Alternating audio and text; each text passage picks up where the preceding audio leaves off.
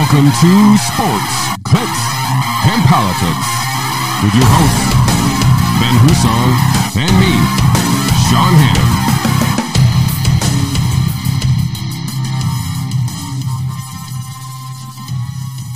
Hannon. Welcome to Sports, Clicks, and Politics. This is episode 32. 32. There's been some famous athletes with that number. Yeah, OJ. How you doing? I'm great. So we're here for another week of uh, sports, clicks, and politics. So far, so good. Anything happened over the week that we think we should talk about? The Mandalorian was pretty good. Oh, I missed that. I missed the movies. Uh, you know, maybe All a few movies. other things that, that we've decided to just keep our record-setting pace of unimaginable events uh, going on. Yeah, craziness. Uh, obviously, everybody's aware that there was a, Trump rally on uh, January 6th, and some events uh, unfolded from there and are still unfolding uh, from that event. We will definitely talk about all of that. Uh, before we do, how was your weekend? My weekend was great. I mean, Bills win. That was huge. It helps the weekend be good. I'm sorry about you know it didn't go quite your way for the Steelers. I promise you that you were rooting harder for the Bills than I was for the Steelers. That's probably true. I mean, only because I coined the term Steino this morning, and I'm a Steelers and name only fan because I stopped paying attention about four or five years ago. So I still pretend to root for them, and they're my team, just If like the Orange and the cheer for a Yankees, all the other team, all the teams that I root for. I don't I root for them, but only in name only. So I get that. That's um, I just want to be part of the part of the crowd, trying Yeah. to be a fan. So I get you. I get but yeah, I mean, 28 nothing out of the chute. And then uh, I guess I, I again I woke up to a 48-37 score. So got qu- interesting. quite interesting. Yeah. It got it. It was never really like back to like they a- were in it. Yeah, it was always it never got closer than two possessions. Like it, the Browns did a good job. I couldn't figure out why the Browns were even throwing the ball in the, in the second half. Of you've got these Kareem Hunt, you've got uh, Nick Chubb. Just run, run the Yeah, ball. no, I- don't stop. Yeah, I mean, I missed it all, obviously, but um, It but was- the Bills that was a good that was a good win. Like I said, right out of the chute. It was. I listen. The the Colts played almost a They're a good perfect team. game. I mean, they played well and they did everything right. No turnovers. Um, played good defense. Played good offense, and the Bills eked it out. Uh, it was it was close, and it's you know a, a drop pass or this or that one way or another is the difference in the game. Uh, so I'm happy for them. I was a little nervous about that matchup because I didn't love the way that they matched up against the Colts. The Bills' run defense is not exactly the 85 Bears. Um, and it's but they're good at pass defense and they're good at causing turnovers, whereas Indianapolis is a very run heavy team who doesn't turn the ball over a lot. So I didn't love the matchup from that standpoint, but uh, the game went about as I thought. I didn't think it'd be a blowout. I thought it'd be a close game. Yeah, all the games were pretty good except for the Steelers one, and you know, obviously the score was closer than what it turned out to be. But the the Rams got an upset over the uh, Seahawks. I- Yeah. I, don't know if I saw that one coming, but I definitely had a lot of Rams in my DraftKings team. That worked out. Cam Akers in their defense, so um, Smart. yeah, um, I think it's always dangerous when you get into divisional games of even in the playoffs. These teams just know each other so well. Even if a team's favored, it doesn't matter. Like they're both in the playoffs, so unless you're in the NFC East, you're both good teams. At that point, it's a it could go either way because you just they know each other so well. There's no surprises. There's no hidden tricks. yeah. No, like I said, it was it was a good game. Uh, kind of what I expected there. Upset probably of the the you know the Browns obviously over the Steelers, but I don't know. I'm not sure which one is a bigger upset, the Rams or the Seahawks. Um, All I know is I'm cheering for an AFC Championship game of Buffalo and Cleveland because nothing would be more fitting for 2020 than that to You're be probably the AFC right. Championship Yeah. game. I mean, that game wouldn't finish because something would happen. I guess is my point. I love everything around like social media with the Bills right now is basically of listen, if you start the civil war before the Bills get the chance to play in the Super Bowl, I am like we're joint, we're forming our own side and we're bringing the You're to tables. secede and just play the game. Yeah, like do not start this yet. Let the Bills play. We also had the uh, the Bucks. They uh, I don't say beat up on the Washington footballs, but they uh, there was a, there was a good game. It was kind of their ki- business. Yeah, it was you know kind of what I expected. I think the Washington's better than their record. I think their defense just kind of keeps them in things. Obviously, they're dealing with you know quarterback issues among other things, but My hat's um, off to that. guy. yeah. Uh, Hein- Heinicke? Heinicke? Heineken? I don't remember his Heineken Light? first name. But Heinicke, Heinicke came out there and everybody was kind of like taking a snap. And he stepped up, slings the ball around. He was hitting passes. It wasn't perfect. But oh my God, he was battling, and I have all the respect in the world. He he got banged up. I don't think he could lift his left arm, And he came storming back onto the field like, no, I'm playing this game. Forget all that. Yeah, well, can't miss out on your shot. No, no. And he, I, listen, I some tells me he's going to get a contract somewhere next year. I don't think he's going to be a starter, but I think somebody's signing that man as a backup in the NFL and he'll have a contract. Nick Foles. Nick That's, Foles. that's how they works. You just get one game and no, They- that's not the best example of the contract for the one game from a backup quarterback. guy? Matthew Flynn. Yeah. I think it's Matthew. I think it's Matt Flynn. it could be. Flynn, who then had one good game in a meaningless Week 17 game for the I mean, he did get beat out by Russell Wilson. That's the like they paid him all this money and then drafted Russell Wilson in the third round of the next draft, and then they got into training camp and were like, "So gotta get back up." can't can't really have Matt Flynn starting. It's got to be Russ." That was awesome. So, what games are you excited about next week? Now that we've seen the matchups, I mean, I think the Ravens Bills game should be good.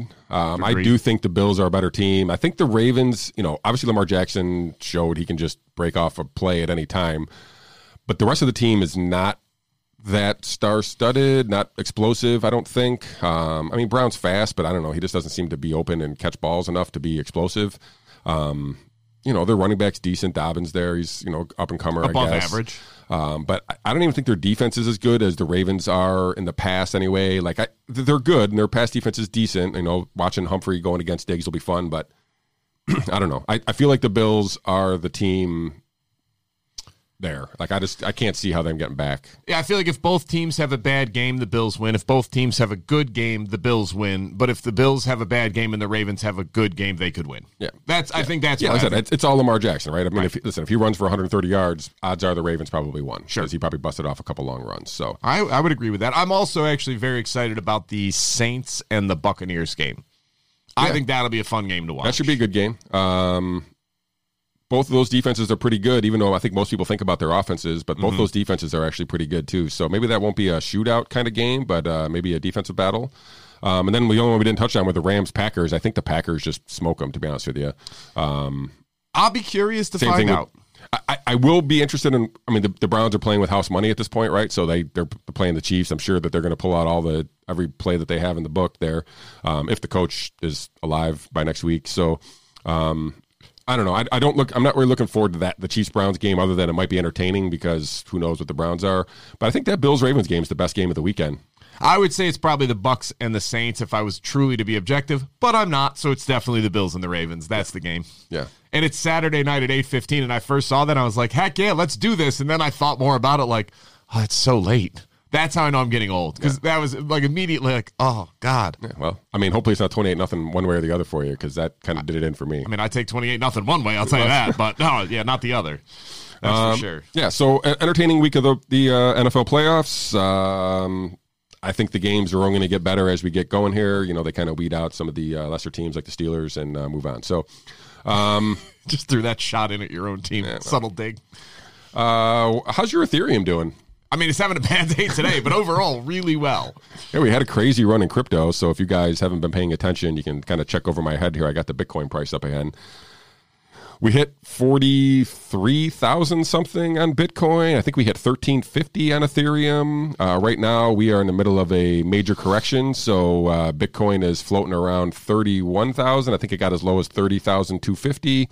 Uh, Ethereum went below a thousand, I believe. Um, everything kind of goes with Bitcoin when these uh, this price action happens. So as Bitcoin goes, the rest of the altcoins go as well. And when Bitcoin's down, most of the other coins are down as well. And this is what we're seeing.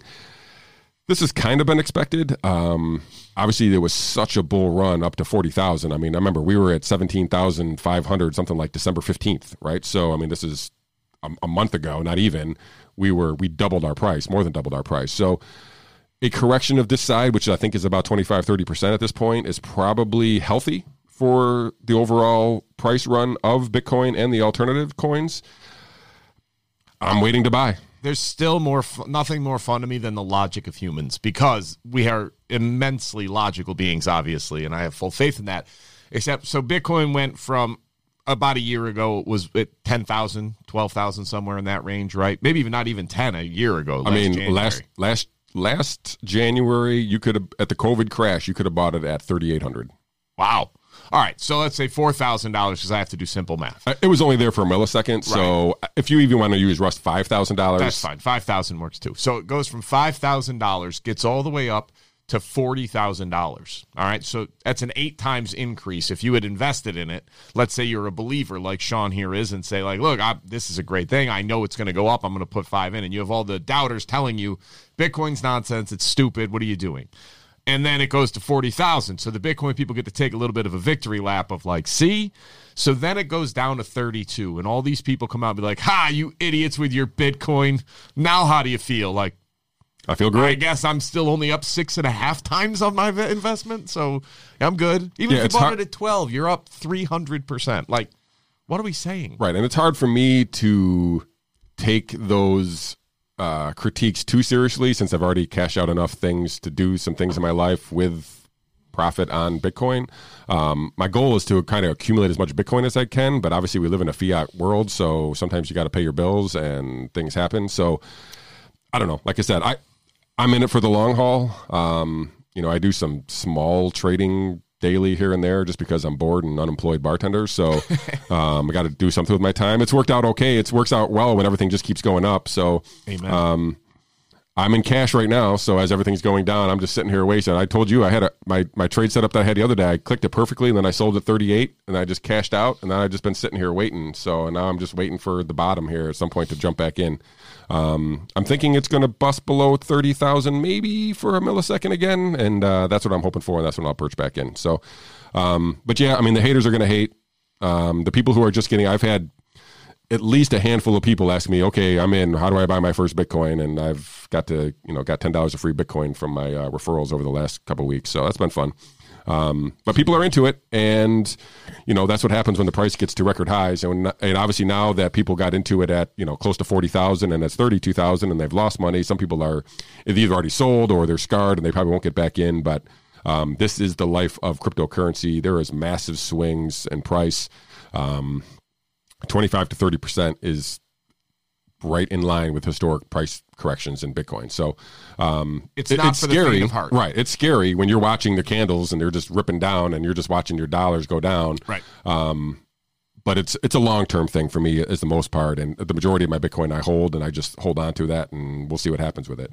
Um, but interesting, like I said, I don't know how much uh, the political turmoil and a bunch of the stock market went down, all that stuff today affected Bitcoin because it's kind of right in line with all that stuff. But um, you know, I think we had like Twitter was down ten percent, which for obvious reasons. Well, Um, Twitter wasn't a result of the uh, the riot or the. but even Tesla was down, right? I think there was a bunch of stuff down Yeah, this morning. but listen, Twitter was down because they banned the president of the United States indefinitely, And thousands of his some followers. people took that took exception to that as was going to happen. yeah, Um, yeah, the futures were down almost immediately as they, they started happening. Over yeah, the whether you agree or disagree with the move, the, the end result was going to be that was a foregone conclusion. It was going to go down. Can I say the funniest part about? I, I know it's not funny because you know people actually did die at this thing. So that aside, what was funny about watching this protest in real time is all of a sudden people are out protesting, and you and I have discussed this before. I don't protest. I just don't go. Too many dumb things happen. You you start associating with people you have no desire to associate with whatsoever. You're involved in a mob, and mob mentality is a very real thing. And people do stupid things they would never do on their own when they get into a mob. This is all well studied, well documented. It's it happens. We all think again we're the exception, but I don't like to think I'm the exception to anything. I'd, I'd much rather play and pretend I'm the rule. So I don't go to protests. I don't do protests. Not my thing.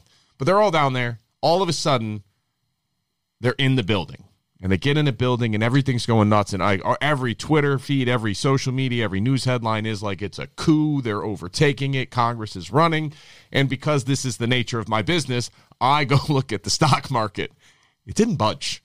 I was like, "Wait a minute." So it's like a coup to overtake the government and the stock market didn't move. Well, let's let's go back to the the whole thing from the beginning, and we'll bring that in when we need to. So, President Trump holds this rally on January sixth, uh, not coincidentally the same day and time as the Electoral College is participating. Um, he has this rally. I feel like I've heard hundreds of thousands of people. I've seen pictures that looked like a lot of people. So Big crowd. um, that seems I don't I don't know if there's been any definitive answer on the, the number of people here, but as the speech was ending, uh, and before it ended, I will note uh, there were at least 50 to 100 ish uh, protesters moving towards the Capitol building. Um, I believe they got there before the end of the speech uh, was even completed. And, you know, they walked up to the police barricade there and started uh, chanting their protests, uh, some more uh, boisterous than others, uh, and some got to the point where they were actually physically pushing back on the barricades and the police, Capitol Police.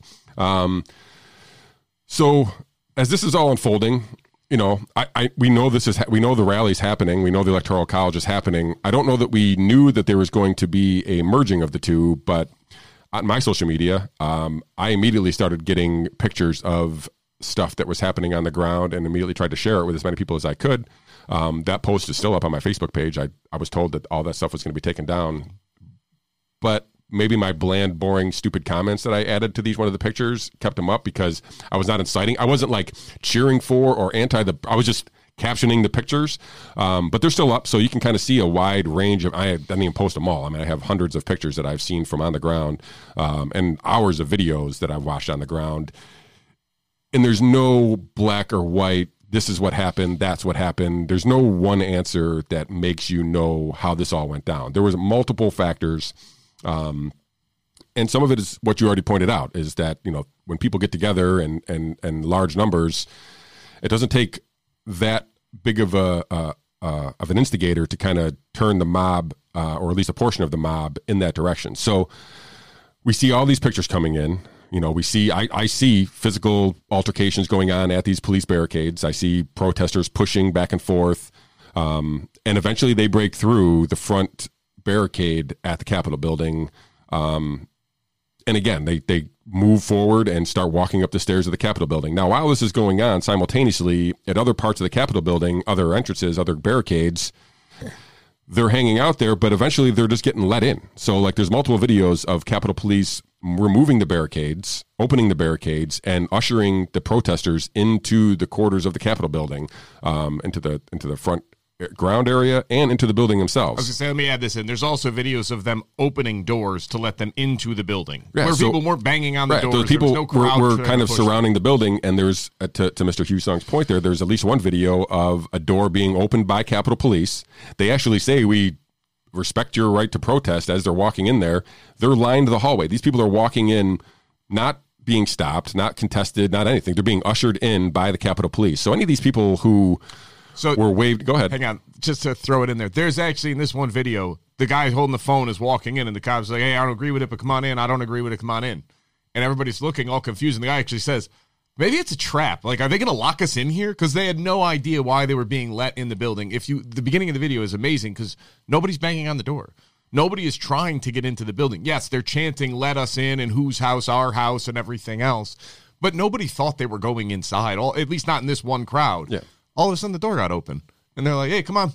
I said I seen another video where I think it's Congressman Neerman. I'm not sure what state he's from. He just walks out the back door, but he walks out the back door and there's people there. He just holds the door for them. They come in right after him. Like he walks out the back Capitol and a bunch of people come in right like he holds the door for them as they're coming in. And they're it's it's crazy. So I don't know what happened, where the breakdown was with Capitol Police, but there was clearly a breakdown. Now the the, the Capitol Police chief has resigned.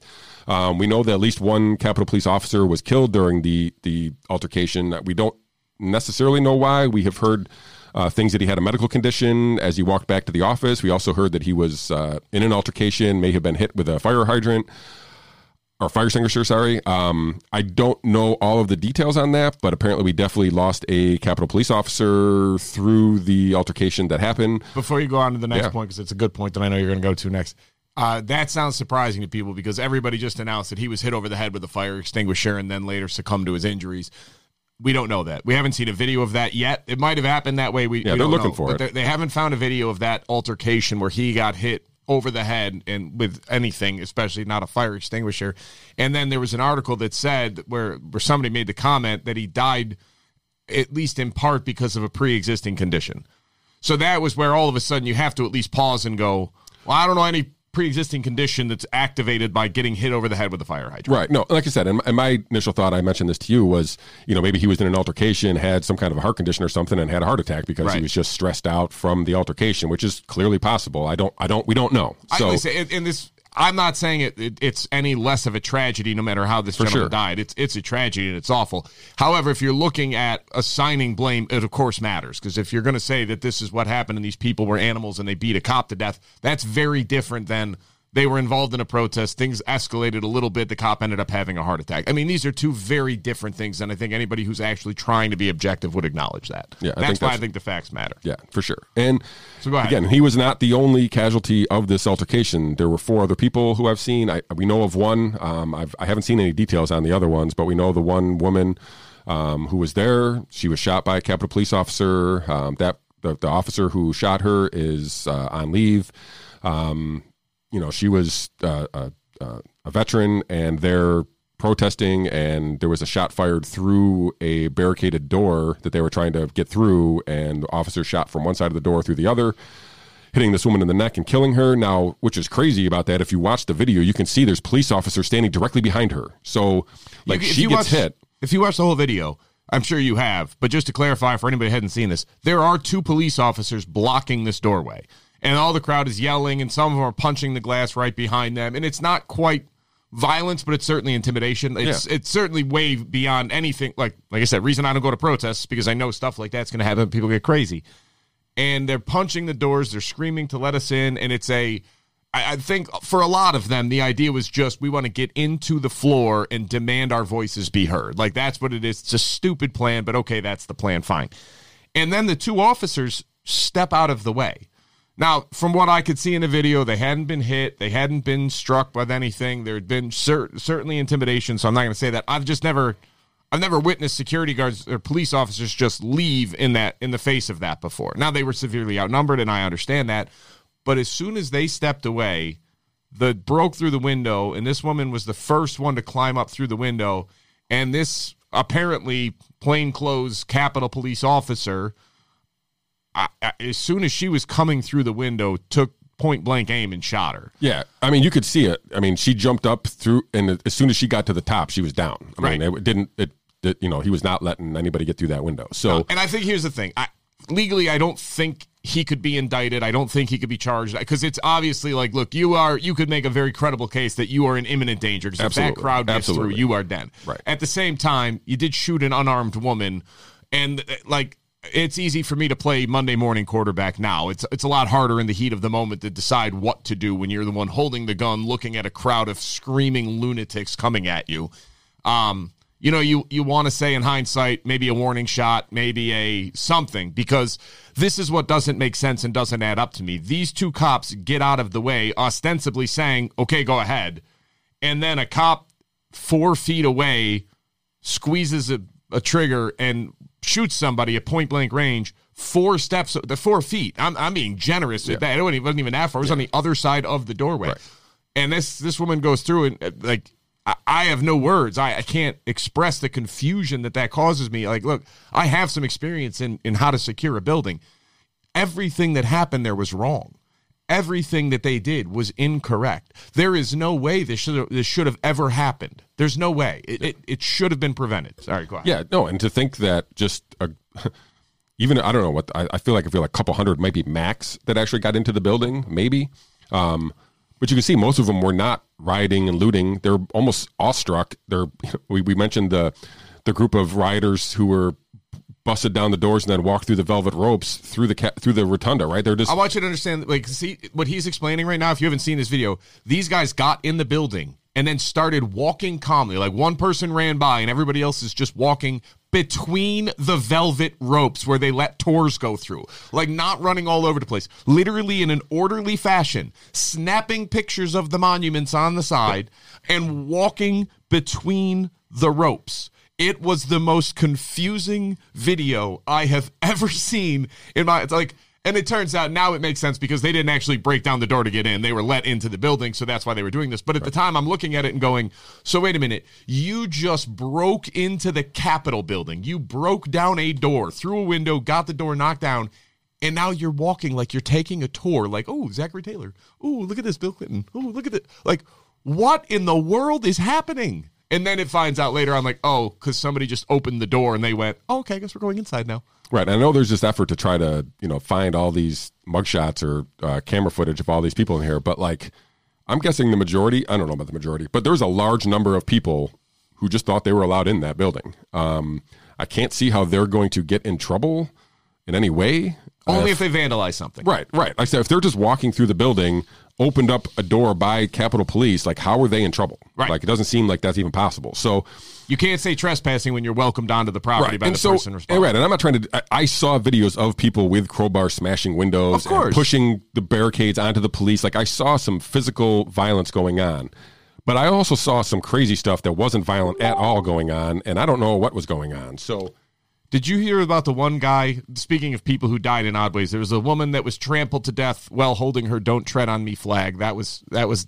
ironic to say the least. Another guy died uh, because he was walking with a taser and then saw a painting of Tip O'Neill and decided he really wanted the painting of Tip O'Neill. So he put his taser between his legs, allegedly. I don't know how true this is, but this is like an official account. Put the, twa- the taser between his legs to like hold it as he reached up to take the painting off the wall. But when he did it, he accidentally set the taser off onto his own scrotum. And so when he did that, that's deadly. every every muscle contracted and he kept it at point blank range on himself and he had a heart attack. Now he was a very large man. I'm sure that he wasn't in the peak physical condition, but the irony of like a Tip O'Neill painting and you put a taser. I get the idea of like, oh, just throw this between my legs real quick. We've all done that with you know non tasers, but I what?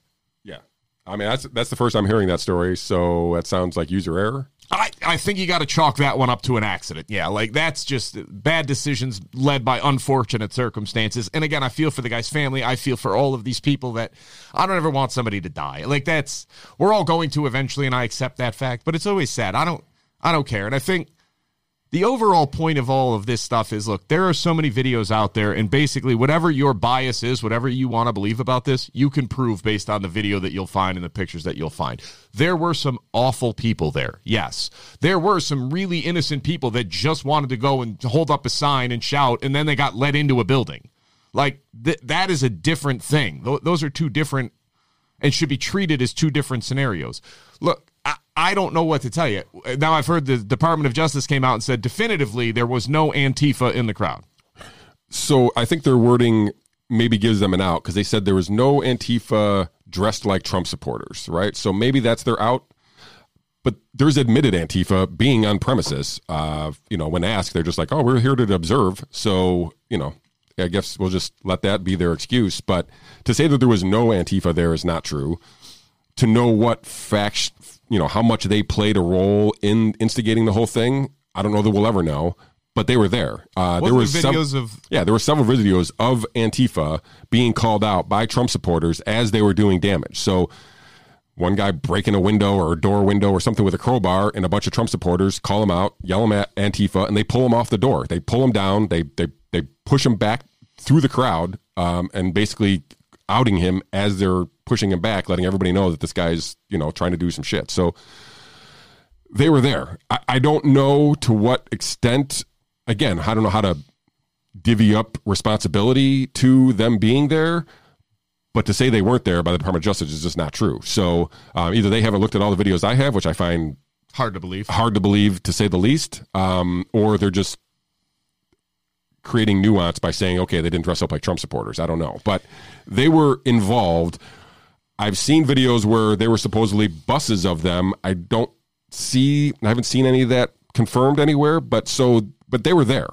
And I do find it quite odd is that I'm pretty sure at every other Trump rally, Antifa pretty much had an organized rally opposite of them. Counter protest. Right, but didn't this this time. So if they didn't this time, if they were either all home, I don't know, watching it on TV, or were they, you know, have some mixed in the crowd there and uh, just waiting for their opportunity. So I don't, I don't know what the answer is, but to think that everybody else does know the answer is just not true either. There's just way too much information unknown at this point. And there's, you're never really going to have a full answer to that question. Like, look, this was, in my opinion, based on all the video I've seen, all the articles I've read, the eyewitness accounts, and even the official narratives.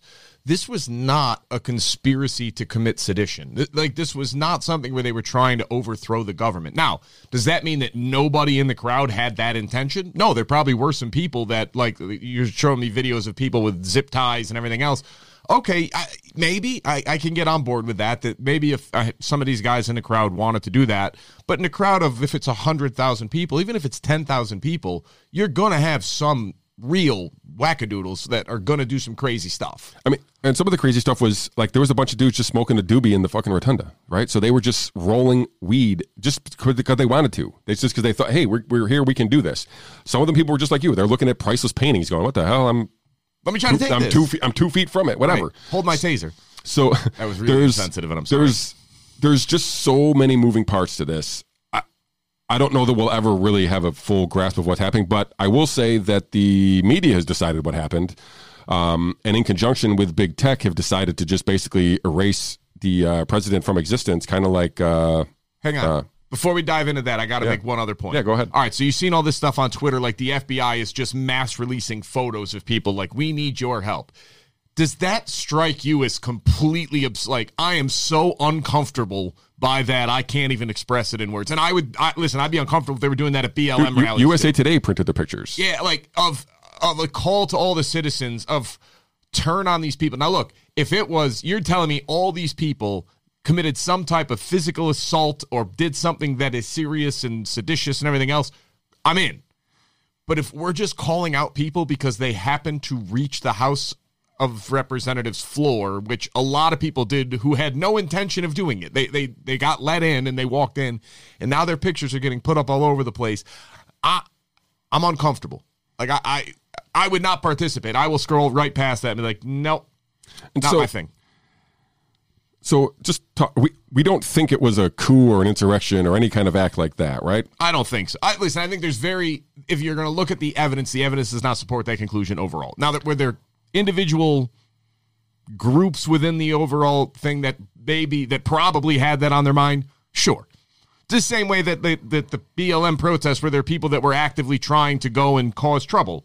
Yes, that doesn't mean that the entire riot or rally or protest or whatever you want to call it was designed for that.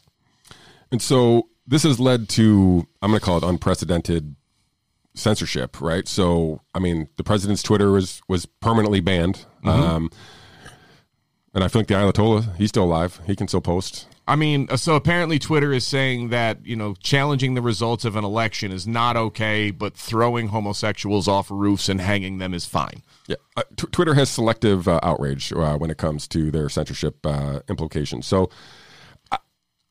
not only Twitter, you know, obviously, maybe many many of you are aware that um, the Parler, which was uh, created as a uh, competitor to Twitter, Conservative Twitter.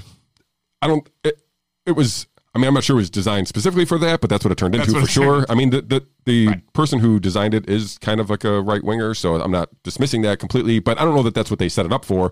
But that's what it turned into, and everybody ganged up on that too. So Google and Apple have both removed it from their app store, and on top of that, uh, Amazon, which was hosting the uh, uh, hosting service for Parler, uh, took that down as well. So now Parler has no host, has Has been blocked has by been blocked Apple by the- and Google. the- by Apple and. Google, and all because he was the mouthpiece of the president. Now, there, the assertion is is that they were spreading violent messaging on there, uh, talking about another event that they're trying to get going or something.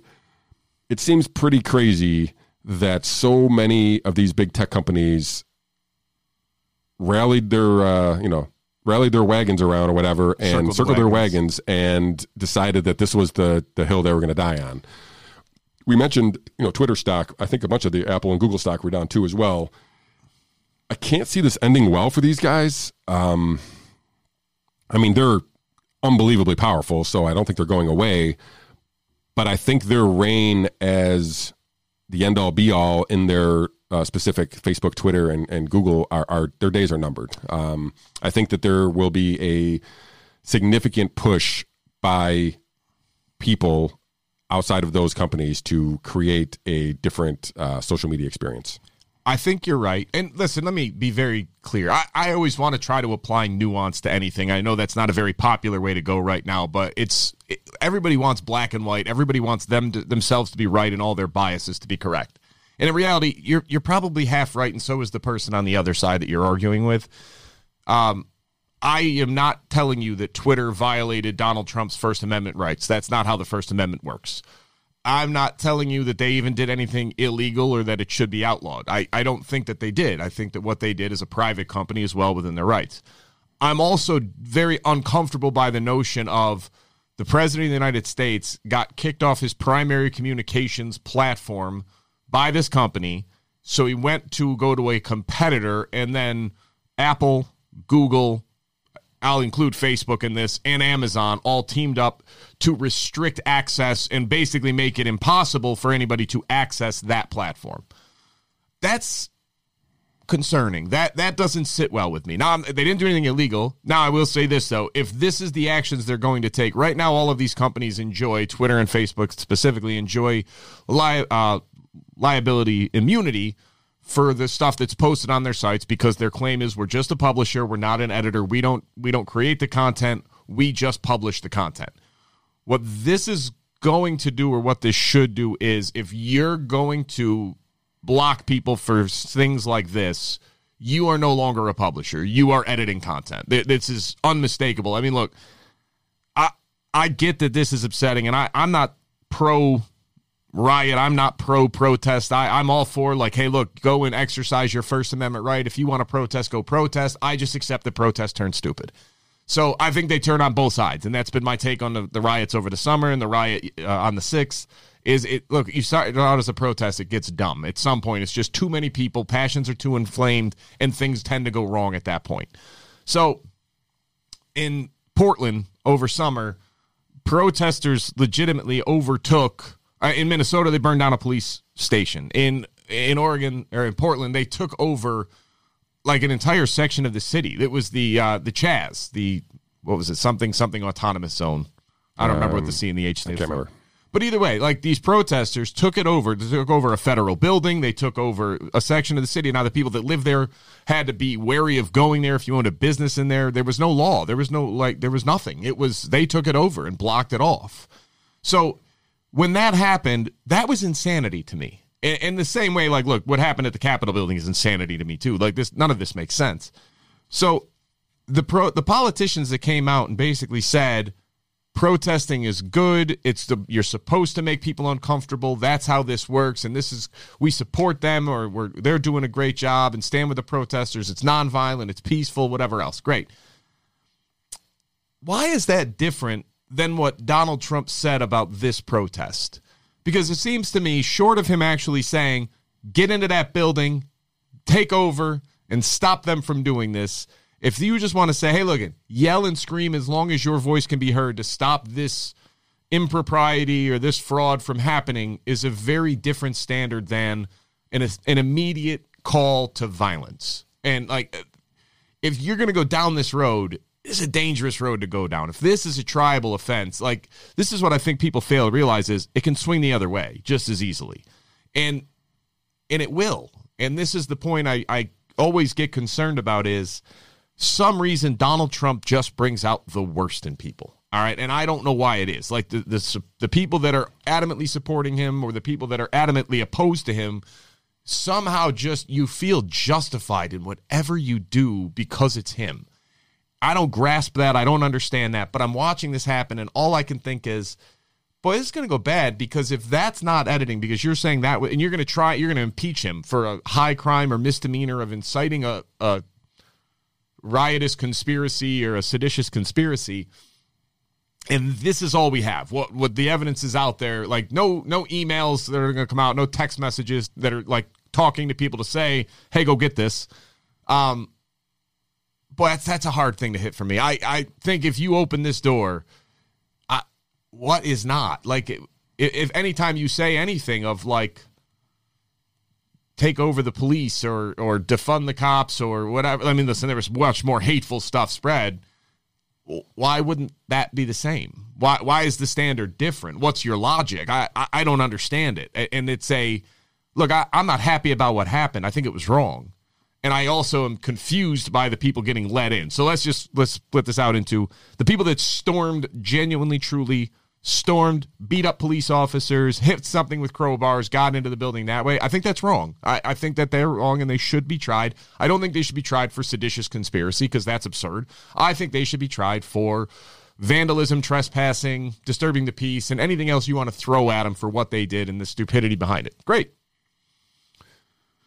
The same way that if the protests on the other side, if you went in and damaged a building and trespassed and and ruined it, you should be tried for that too. But I'm not I'm not all for like these people went into Portland and legitimately set up ostensibly another country.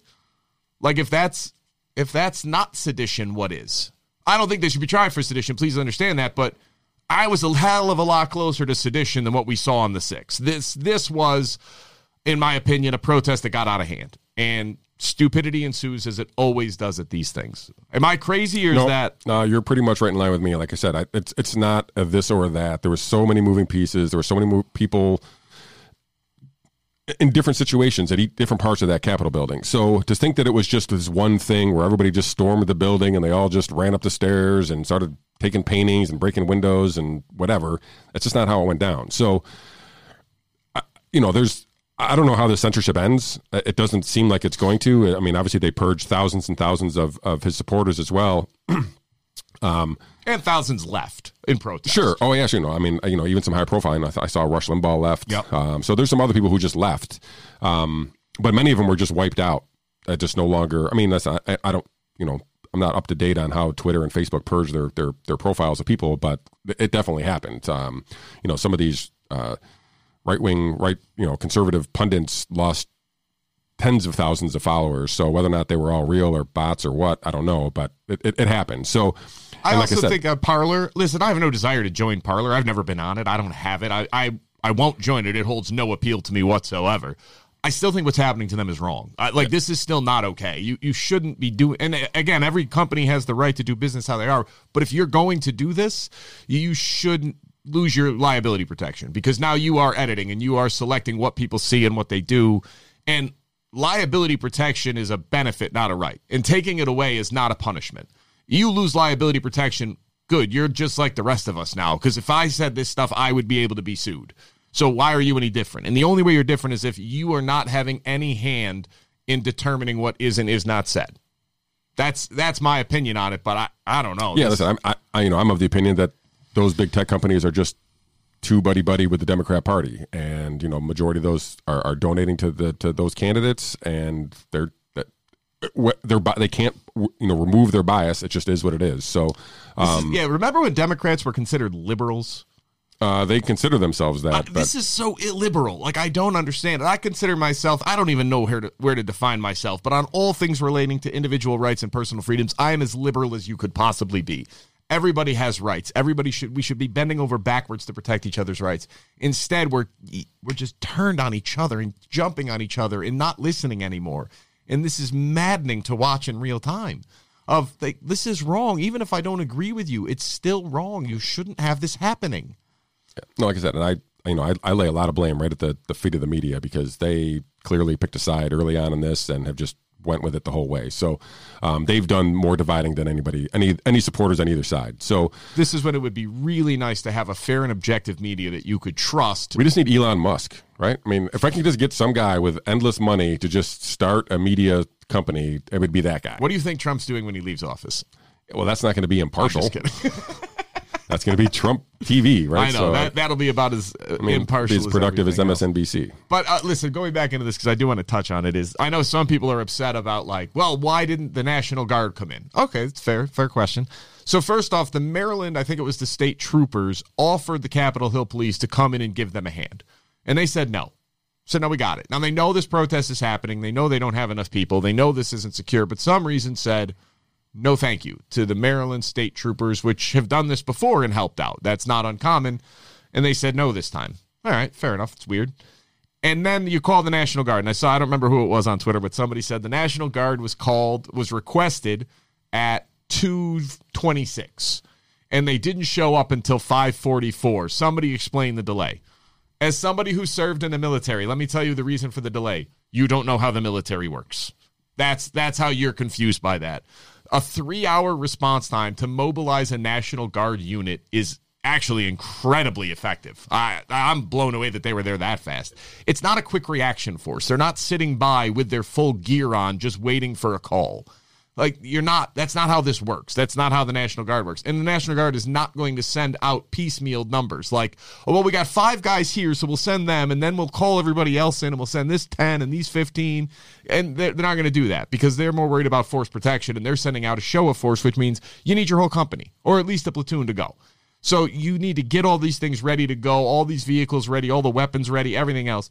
It's not because there's some like super secret conspiracy behind it. It's because it's a large organization. It doesn't move that fast. I did see the thing that, that one of the generals said. I'm going to have a hard time recommending sending the National Guard in here because I'm very worried about the optics of the National Guard standing in front of the Capitol building throwing out protesters. And look, you could dismiss that. But they were there in June. I know what a different time June was. Oh God. Maybe it was May. I don't know. Either May or June. Whenever, whenever the uh, whenever the riots were going to Washington D.C., the National Guard was there. Yeah. Uh, listen, it, and I, I get it, but it, they weren't there day one. Like it was. No. It was after the fact. And this is something that you're dealing with in real time. And the whole the whole event lasted three hours. Like that was the entirety of the. I don't want to say the whole event because the protest was going on all day, but the the dangerous part, the seditious part, lasted like three and a half hours, and then it was done. The whole thing was over. These guys went back and hung out at a hotel. Like that's what everybody got caught because they went back to a hotel and were just having a drink. Like you think this was the seditious conspiracy people that then, after trying an unsuccessful attempt to overthrow the government, decided to go back to the hotel that was under their credit card and their name, sit at the lobby bar with all their buddies and have a drink? Like, if that adds up to you, I, I can't understand where your logic is outside of bias. It's just because that's what you think about these people. It Yeah. doesn't make sense. Yeah, no, the whole the whole thing doesn't make sense to be honest with you. A lot of it doesn't. So Right. And then listen, keep in mind that the Justice Kavanaugh, when he was confirmed uh two years ago, jeez, how was that on maybe three? I don't know anymore. Uh protesters on the other side of the political aisle stormed the Senate and stop them from conducting business in order to make their voices heard. And I don't think anybody called it sedition. I don't think anybody used the word treason that day. But now all of a sudden, people that were really anti protest all summer are coming out hugely understanding. And the people that are coming out and we're hugely pro protester and you know, nonviolence is good, but we got to make people uncomfortable. All of a sudden, are like, this is the people's house, the temple of democracy. Like, shut up. Yeah. Get over Well, yourself. I mean, like I said, same thing when they were, you know, advocating for the violence when necessary uh, during the summer, and then come out against it here. So, um, hypocrisy is The American way, baby. is is prevalent. So, so, are we going to talk conspiracy theories on what's going on now? I mean, I, if you want, um. I don't know even know what is going on. To be honest with you, um, there's so much backstory to this. Um, apparently, the Vatican is involved. I'm the looking Pope? at you, Pope Francis. Is it Francis? I'm a Catholic. I should probably know that. oh, well. Um, yeah, I you know, I, I don't know even know how to phrase or bracket up what we're talking about here because the you know they're talking about the power outage in Pakistan. They're talking about Italy and the Vatican. They're, they have all these things that are built up after the after the rally. These are all things that I was unaware of until basically two days ago. So I don't know what's going on. I will say, just to walk down the conspiracy path, we touched on the things that I find odd already is the fact that they let them all in and there wasn't a, a, a, a, a presence there to keep them out. So and they turned down help.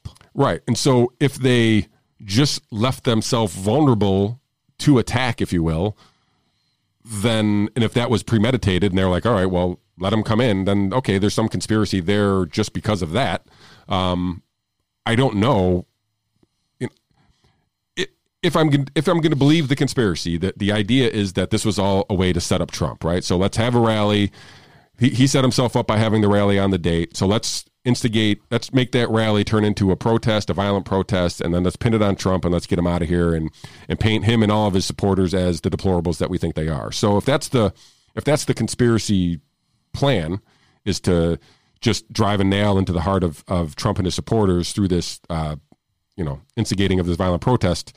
Like I understand that tactic, but I I don't I don't know all this other stuff that's going on with it. So Let's I don't know. Do you have point this out real Yeah. quick? He is out of office in like eight days. yeah. This like so the idea that we're like, well, we need to rush through impeach, we need to invoke Article 25 like I, so wait a minute, you you want to alienate which is a still a very large base based on the number of people cam- coming out in his protest.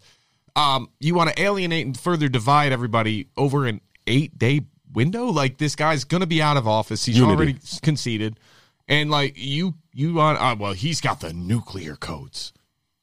Yeah, the guy who hasn't started a war in four years, he's the one who's going to need the nuclear codes. Come Right. Shut up. Like, I, like, honest to God, stop because this is crazy. Of, I get it. I listen. I, we've talked about this a lot. I'm not a fan of the guy, but I think the criticisms on him are inaccurate. I'd like him for a whole different list of reasons than what most of the people apparently are on social media right now, and it's a. It just doesn't add up. I guess that's it because you know you're going to have political toll for doing this. This isn't going to age well, and anybody who's been around politics long enough knows this isn't going to go well and yet you're you can't do it fast enough. And for all of the criticisms I will lay on Chuck Schumer, Mitch McConnell, Nancy Pelosi, Kevin McCarthy, everybody else, they're not stupid people. All right, Nancy Pelosi's not dumb. She's some other things that I'm not going to say on air, but she's not stupid.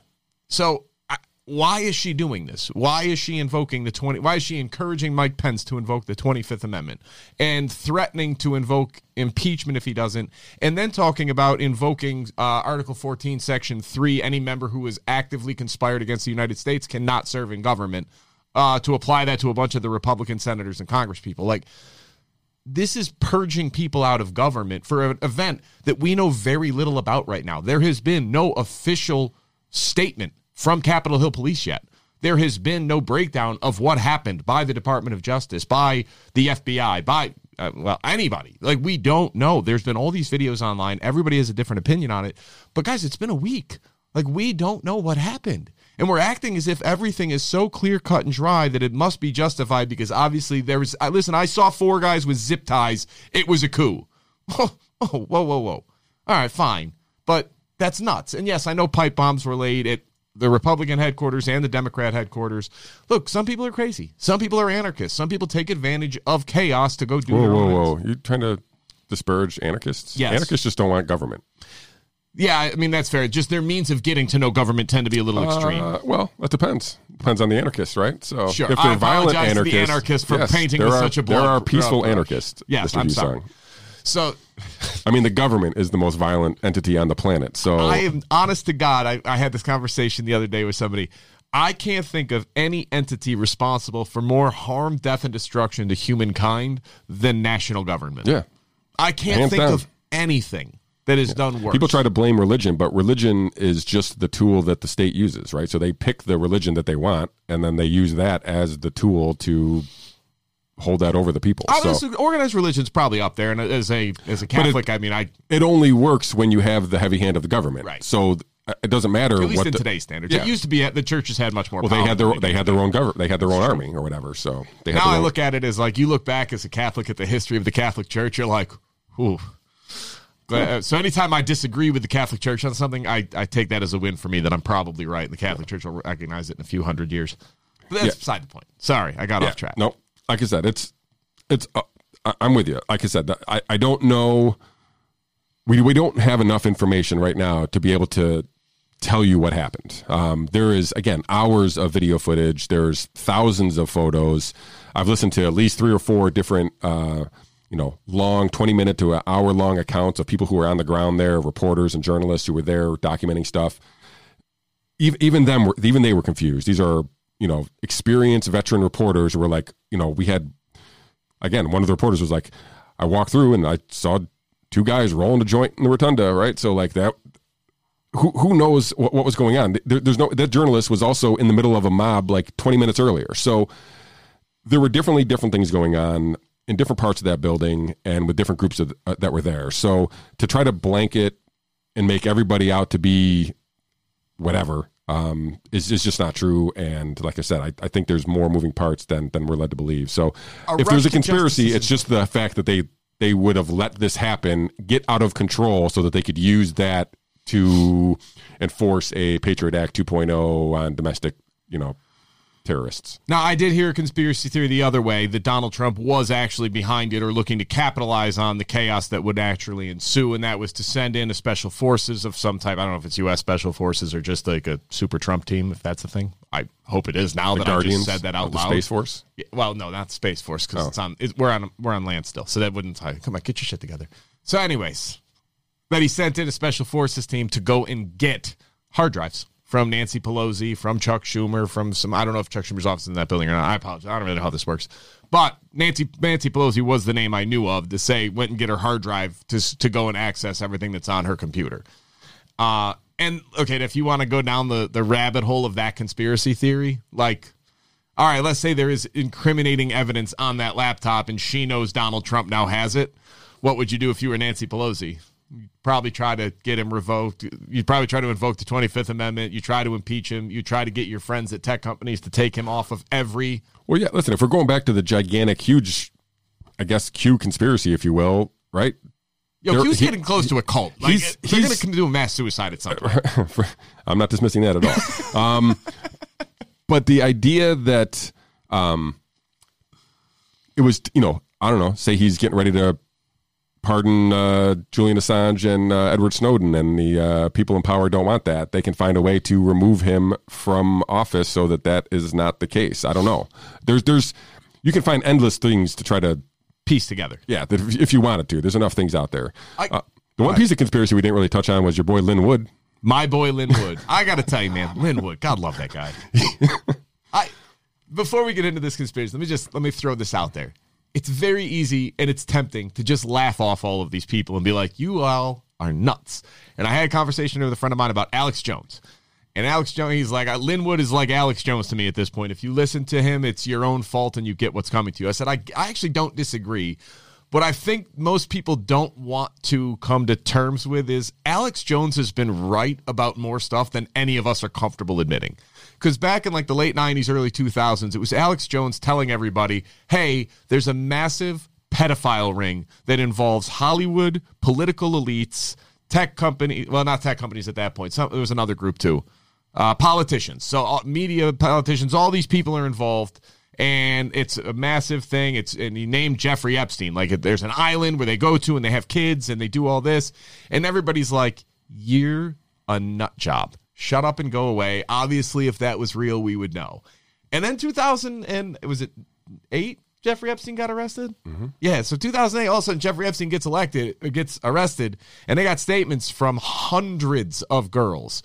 And you got statements from girls that have been to the island and have seen these people at the island. You have flight logs, you have all this stuff, and you go, Oh, well, you know, that doesn't mean that it was really like the political and well connected people. Just like this guy was a pervert and he was a serial pervert, and that's what it is.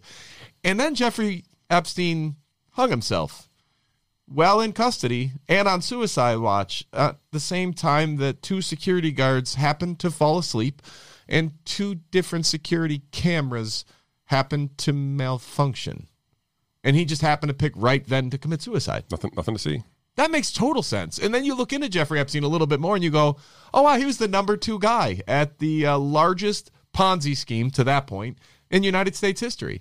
The number two in the entire company that was defrauding people. The number one guy went to prison for about 20 years. Jeffrey Epstein wasn't even arrested. Nope. Like, hmm.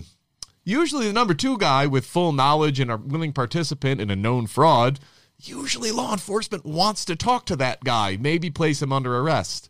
Nope, not No, he- Jeffrey Epstein. He's, he spent his life doing shit that no people would get arrested for, and he just walked. right. Um, so so that's why I mean, like with Alex Jones, with Lin Wood, with all with Q, with all this stuff. Like, look, it's it's very easy to laugh at it, and I I do the same thing. It's always my first instinct, and then I stop and think like, all right, you don't really know. I've never looked into this. I never I've never dove in, dived dove dove in any of this stuff. Maybe it's true. So I just had to like I think about that every time I want to laugh off a conspiracy theory of like I 100% if I'd been paying attention back in 1999 would have laughed off Alex Jones talking about a pedophile ring in like an international pedophile ring involving royal family and politicals and, and Hollywood and everything. I like, you're nuts. Get out of here, man. That's crazy. yeah. Ah. Yeah. Right. Well, so so Lin Wood's just dropping names now, right? So he's out there. Like I, I, this was, I think, yesterday. Back to Parler, which is no longer existence. Um, maybe this was his last uh, Parler Echo, whatever they call it over there. So he he starts dropping names. Um, So this was yesterday. So I'll just read. it. I'm just Wait, going to wait, read wait. his. Before you do this, Yeah. tell people who Lin Wood actually is, like what his background is. So he's he, so he probably the most well known for defending Richard Jewell, who was the Atlanta Olympic bomber. Um, he sued for defamation, so he's a defamation lawyer. Um, he also Wait, wait, wait. You said he was the bomber, Richard Jewell. Richard Jewell was the suspected bomber. Right, so don't call him the bomber because, ba- like, the story behind Richard Gotcha, Jewell right. was that he was accused and he was railroaded by the media, Right. by the FBI, by government agencies, and he was ended up being d- definitively proven Yeah, not right, he- guilty. right. Like it was not close, and he had his life ruined by the military, eh, not by the military, by the government, by the press, and by the FBI. Li- His life was ruined. And, and Lin Wood was his defense lawyer. Okay, so there's um, some and, and, background. and Lin Wood also was the defense lawyer for the JonBenét Ramsey parents. So and the son. So as the that investigation turned towards the parents and thinking that they were involved, Lin Wood became the the lawyer there. So he, it's not like he's this is his first rodeo. He's been around there. He's been in the limelight, uh, had his name up in lights, if you will. And this is not again something that he's um, uh, not used to anyway. So he didn't come out of nowhere. Exactly right. So he's he's got a he's got a history. Um, so let me just read this because I don't I don't need to build this up anymore. So over the next ten to fourteen days, you're learning sho- you will learn shocking information about many of our government officials and wealthy elite. Child sex trafficking and pedophilia are the are the worldwide pandemic. Revelations will relate to Joe Biden, Barack Obama, Chief Justice John Roberts, Hillary Clinton, Nancy Pelosi, Mike Pence, Jeffrey Epstein, Bill Gates, and thousands more. Nice set of lists there, names. Right.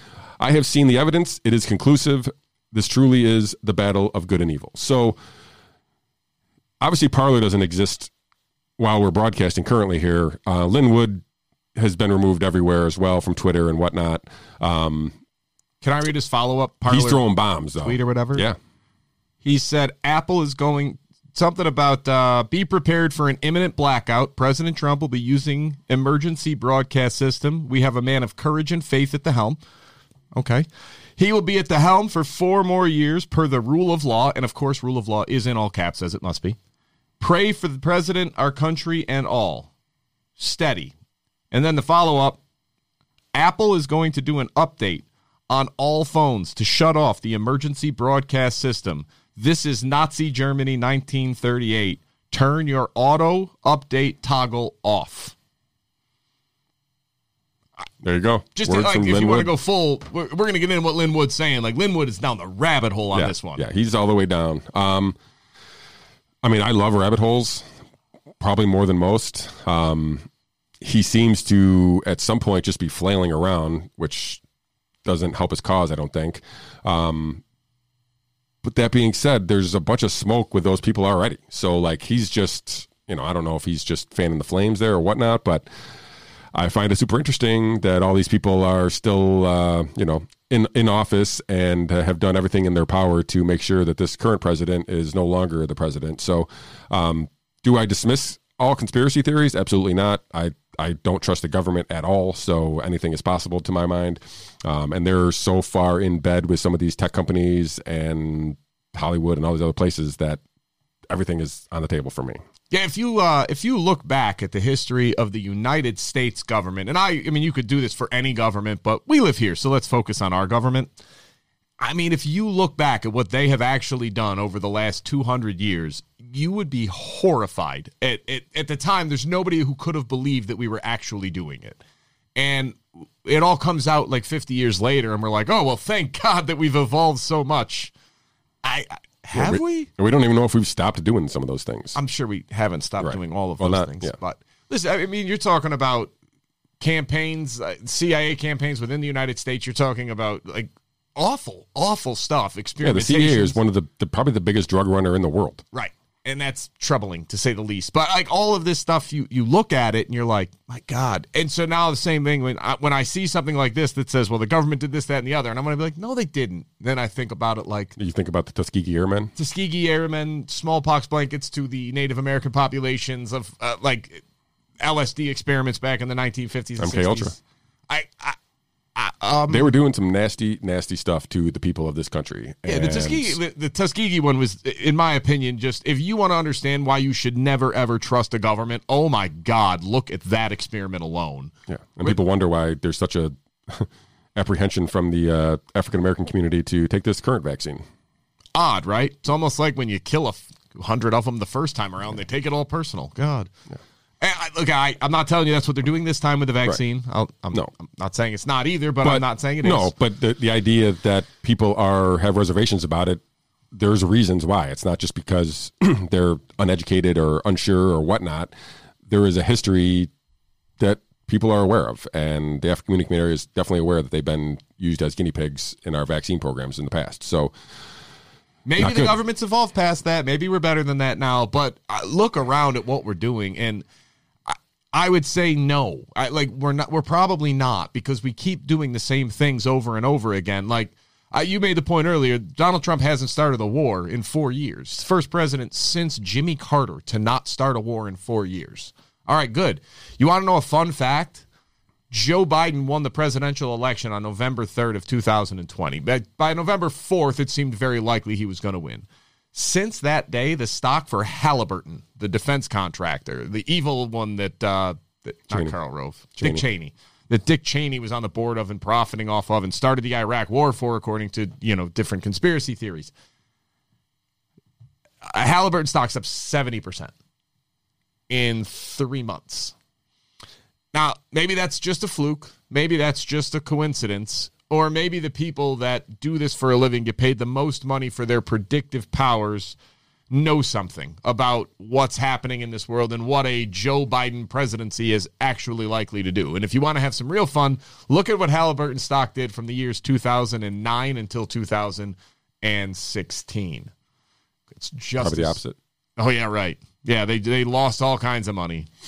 So, they didn't. so this was the whole. Th- This is kind of the whole big conspiracy, right? Is that this child sex trafficking ring is a honeypot scheme that is bribing powerful politicians and world leaders into something. To me, that something almost has to be foreign policy related because what else could it possibly be? And the number one profitable foreign policy decision in the world is war. And if you're going to link these bribing of political politicians to drive us into war, it makes total sense. The, the, that conspiracy makes total sense to me. And whether or not there's proof of it, I, there isn't. But I could see that those set of circumstances lining up make total sense to me because I have not been able to figure out our fucking foreign policy for over a decade. Sorry, That's okay. And listen, for I am for decades. I get the idea. I listen. I, I and I always want to say like, look, show me the evidence, whatever else. I just try not to dismiss it, and I think that people are too quick to dismiss everything right now. Anything that doesn't align with their worldview. Like, listen, I, I had an eye-opening revelation as I sort of came to terms with the foreign policy debacle that is the United States government, and what is our standing in? Like, are we still seen as the good guy? Because that was what I was raised on, and I don't know if that's true anymore. It's, I really don't. Now, it's easy to say like, well, there was no election fraud. Have you looked at the evidence? Like, have you have you objectively not not read a CNN article on it, but actually went and looked at the opposite side and these IT experts and tech experts, some very pro Trump, some very anti Trump, going, yeah, no, it's there's definitely they hacked the machines. It's not even close. They, they didn't even bother to hide it. It's there, like because they're out there and it's worth checking out. And then you could decide for yourself if you want to believe them or if you want to believe the the mainline or mainstream media narrative on it of there was absolutely none. That's fine, uh, but do yourself a favor and at least look at the other side. If you really want to look at, okay, was this a seditious conspiracy? I mean, yeah, you could find the videos to support that, but did you look at the ones that don't? Are you giving them any merit whatsoever to say, look, why were these people just calmly walking between two velvet ropes snapping pictures? Why were the securities opening up these doors and just letting people in? I'm not even sure I can charge that person with trespassing, let alone seditious conspiracy. But you want to paint with this broad brush of, yeah, it's this. And look, same thing on the other side. If you want to paint all BLM as cop hating communists, like, no, no, no. Some, Marxist. sure. What? Marxists. Marxist, my bad. Some, sure, but not all of them. Some of them are just tired of dealing with a society wherein their race has been oppressed historically. Like, look, that, I'm not telling you it's right, wrong, or indifferent, but it's a very real thing. And if just because you don't agree with it doesn't mean it's not real for them. So, yeah, well, you don't know what it's like to be black in America. No, 100% I don't. You're right.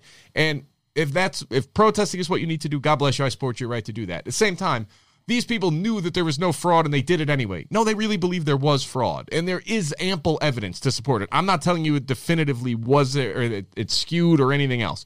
I know there is a lot of evidence to support that notion. I know there is a lot of it, and you can turn a blind eye to that, but I don't know how that makes you any better than the other side. I think that all that does is you love this feeling of moral superiority and you don't want to jinx it. You don't want to look into it and have your whole world shattered. I get it.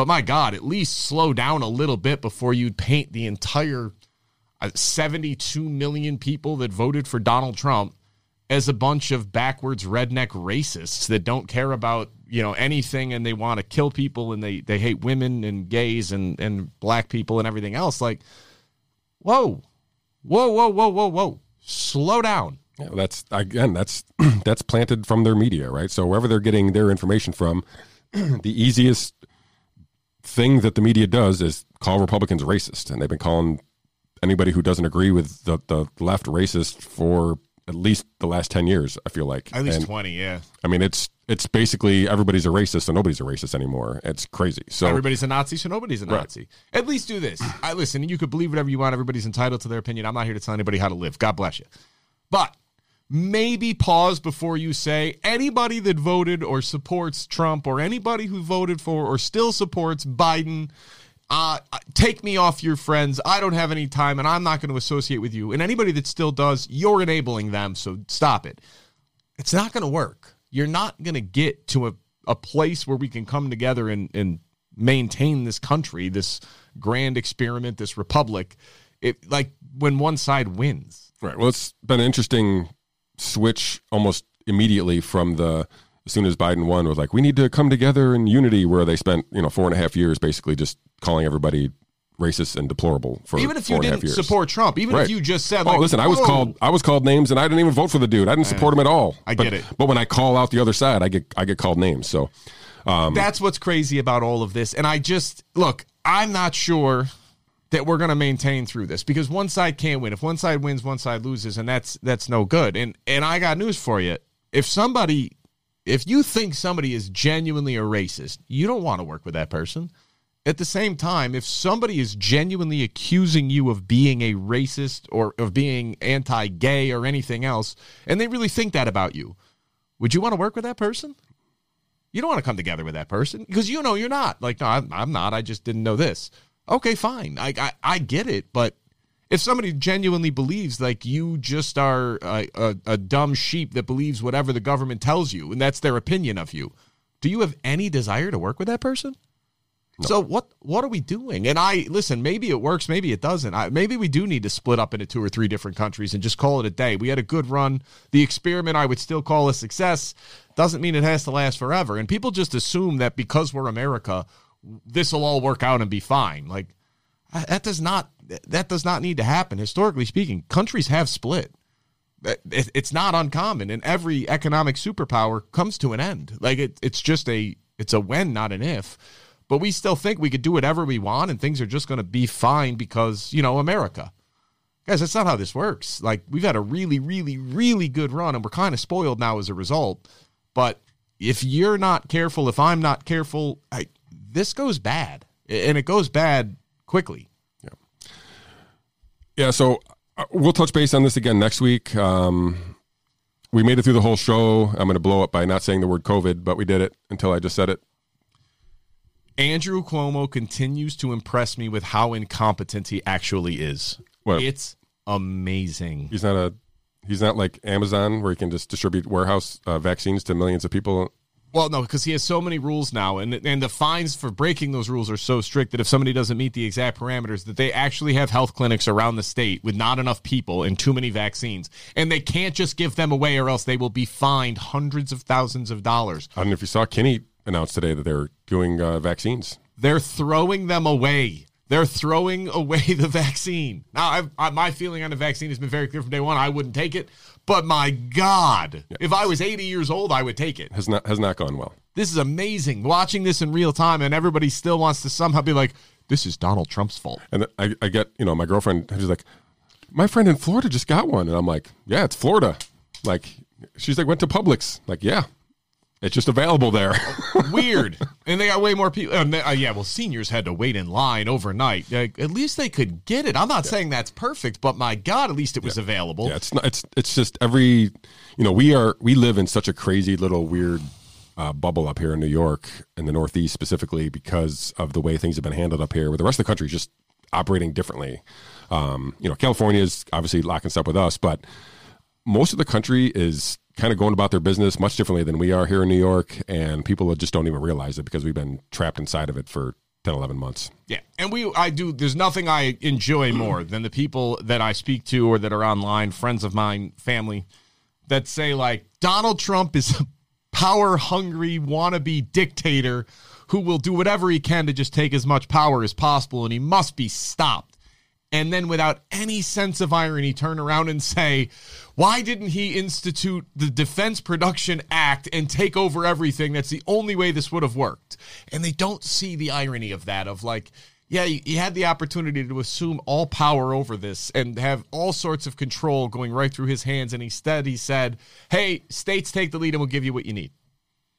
And and like there's no sense of like wait there's a disconnect there because now Joe Biden has been commenting today how he's going to view this as a national security threat. COVID is a national security threat.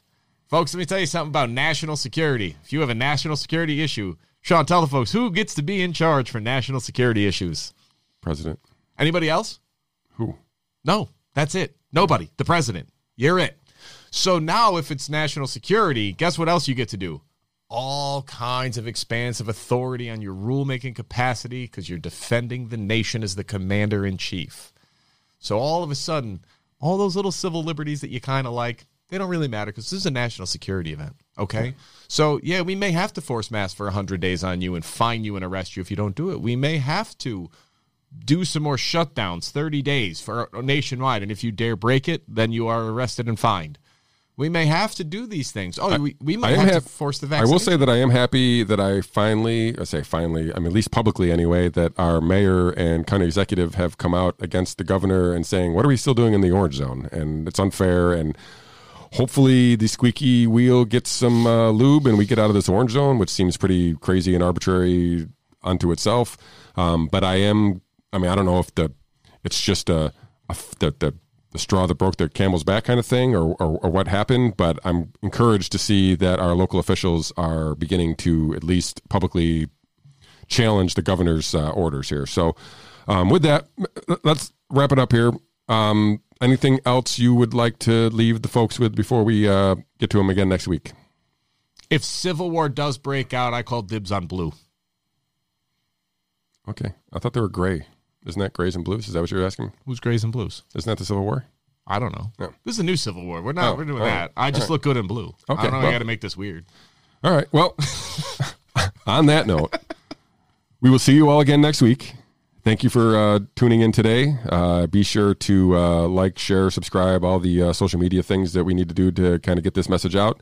Um, I I'm assuming we'll be touching on some of the stuff next week as the uh, big tech censorship and the impeachment or hypothetical impeachment or potential impeachment, whatever's going on I mean, here today. We may even have to do a special episode if things keep going. oh, we way. can do that. I mean, I'm free. So, um, all right.